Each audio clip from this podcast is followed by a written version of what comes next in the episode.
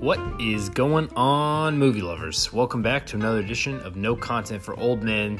This is the podcast where every week I give you reviews of the latest movies and some streaming suggestions for your weekend.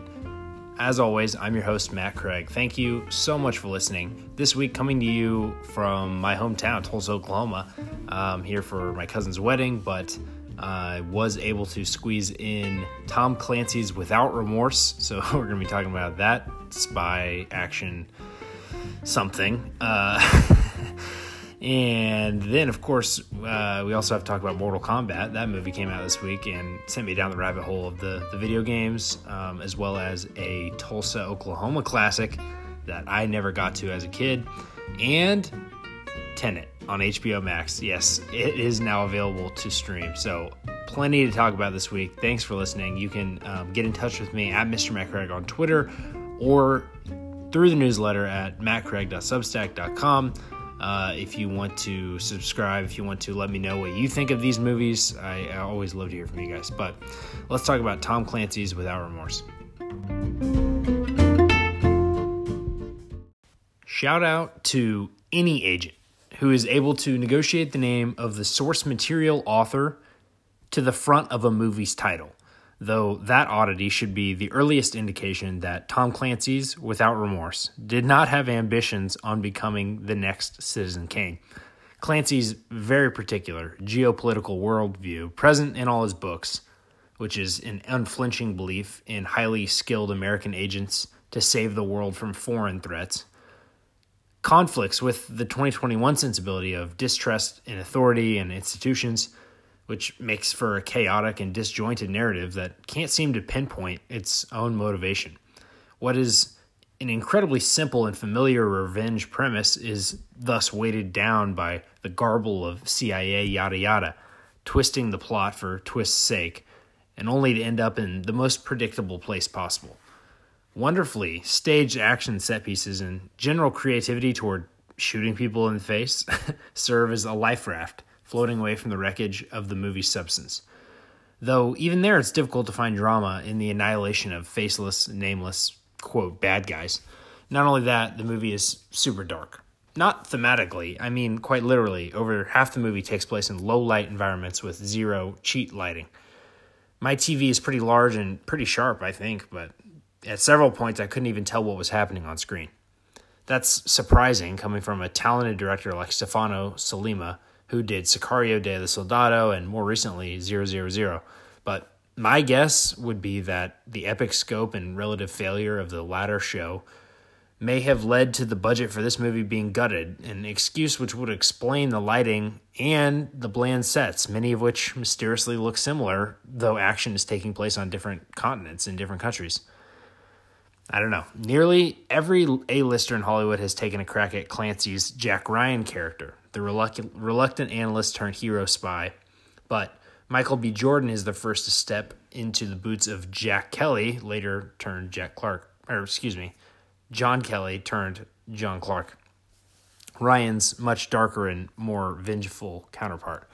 He brings to it superstar charisma, a heroic body, and yes, the added layer of being African-American, which adds a new layer to the character's distrust of the government, though, again, in classic Clancy fashion, what appears to be deep-seated frustrations are ultimately set aside for a core duty to country.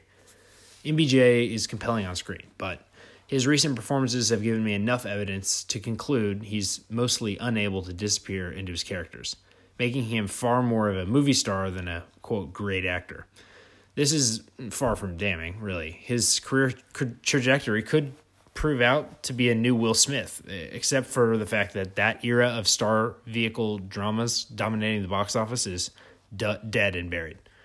This project checked a lot of boxes of the new movie landscape. It's based on well-known IP and has massive expanded universe potential, including a possible crossover with Amazon's Jack Ryan show starring John Krasinski. Unfortunately, we're seeing the same landscape be strewn with the carcasses of franchises that never got out of the starting blocks. Remember the Dark Universe or the Golden Compass, or what about the Dark Tower? Yeah, I didn't think so. Seems to me that one might want to focus on making an awesome movie that people will love before you build the massive framework that could hold future sequels. In this case, like a Russian terrorist threat, the mission was not accomplished. All right, guys, every week I give you something new, something old, and something to stream. This week, something new. It's on HBO Max. It's Mortal Kombat. Admittedly, I've only been exposed to the world of Mortal Kombat for a week now, when this latest movie adaptation prompted the purchase of the $5 video game to battle a friend. And I'll be the first to admit that there's something attractive about the explicit shamelessness of the franchise. The games basically entail mashing buttons until your avatar does something like rip your opponent limb from limb or rip their heart out of their chest. It's not exactly a game that screams storytelling, which makes it an odd choice for a movie adaptation, especially since they tried one and failed 25 years ago.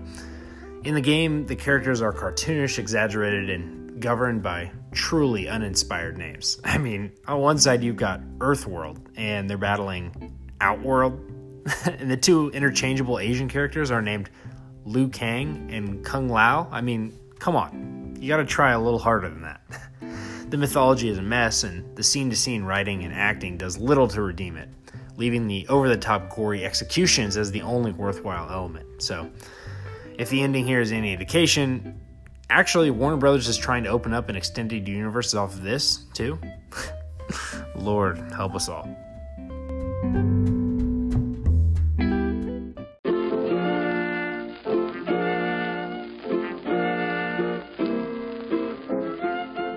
All right, this week's something old, it's 1983's The Outsiders. Now, this weekend, like I said, I'm back in my hometown of Tulsa, Oklahoma, and it recently came to my attention that not only have I never been to the famous Outsiders House filming location near downtown Tulsa, I've never even seen the 1980s movie based on S.E. Hinton's classic novel. Well, that is until this week, and this movie is awesome because it did for the 80s what Dazed and Confused would go on to do for the 90s, discovering an entire generation of talent and stars out of nowhere all at once. You got Tom Cruise before Risky Business, Emilio Estevez before The Breakfast Club, Rob Lowe before St. Elmo's Fire, Ralph Macchio before The Karate Kid, Patrick Swayze before Dirty Dancing, Diane Lane before The Cotton Club, and Matt Dillon before, I don't know, whatever the heck Matt Dillon is known for. It's a really fun movie, and you know, the coming of age premise is well known. Obviously, the book fleshed it out a bit more, but the movie really wins you over because of the performances of all these young actors, and honestly, it's just really fun to see them.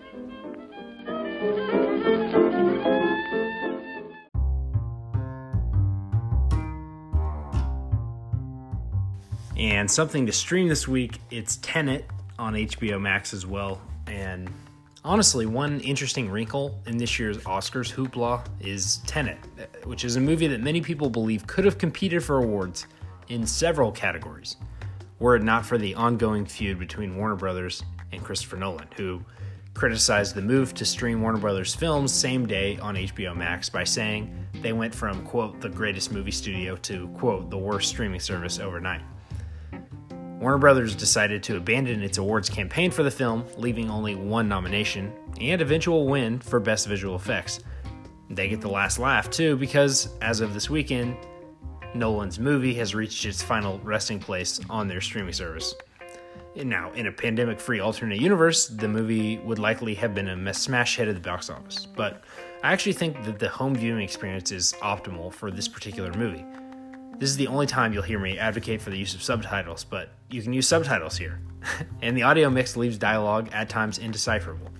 And there were a few more times throughout when rewinding or pausing to say, WTF just happened, will be very useful. You all know by now that Nolan is not exactly my cup of tea. I'm one of those old-fashioned types who likes my stories to make sense, call me crazy.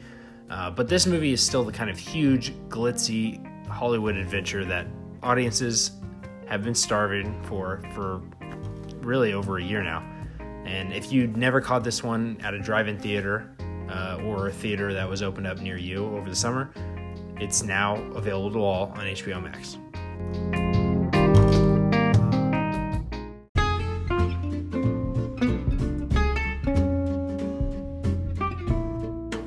Alright guys, that's going to do it for this week's show. Thank you, as always, so much for listening. Thank you for sharing the word.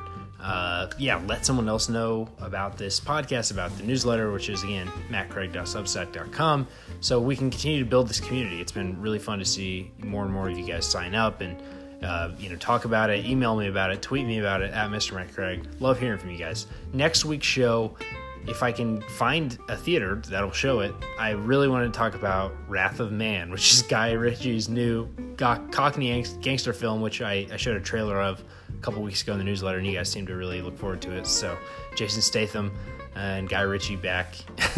That's a must-watch for me. So hopefully we'll be talking about that next week. And whatever else pops up, I would love to hear from you guys. What do you recommend? What should I be watching? What am I missing out on? TV shows, movies, anything you guys are watching. I'd love to hear from you. But until next Friday, guys, I guess I'll see you at the movies.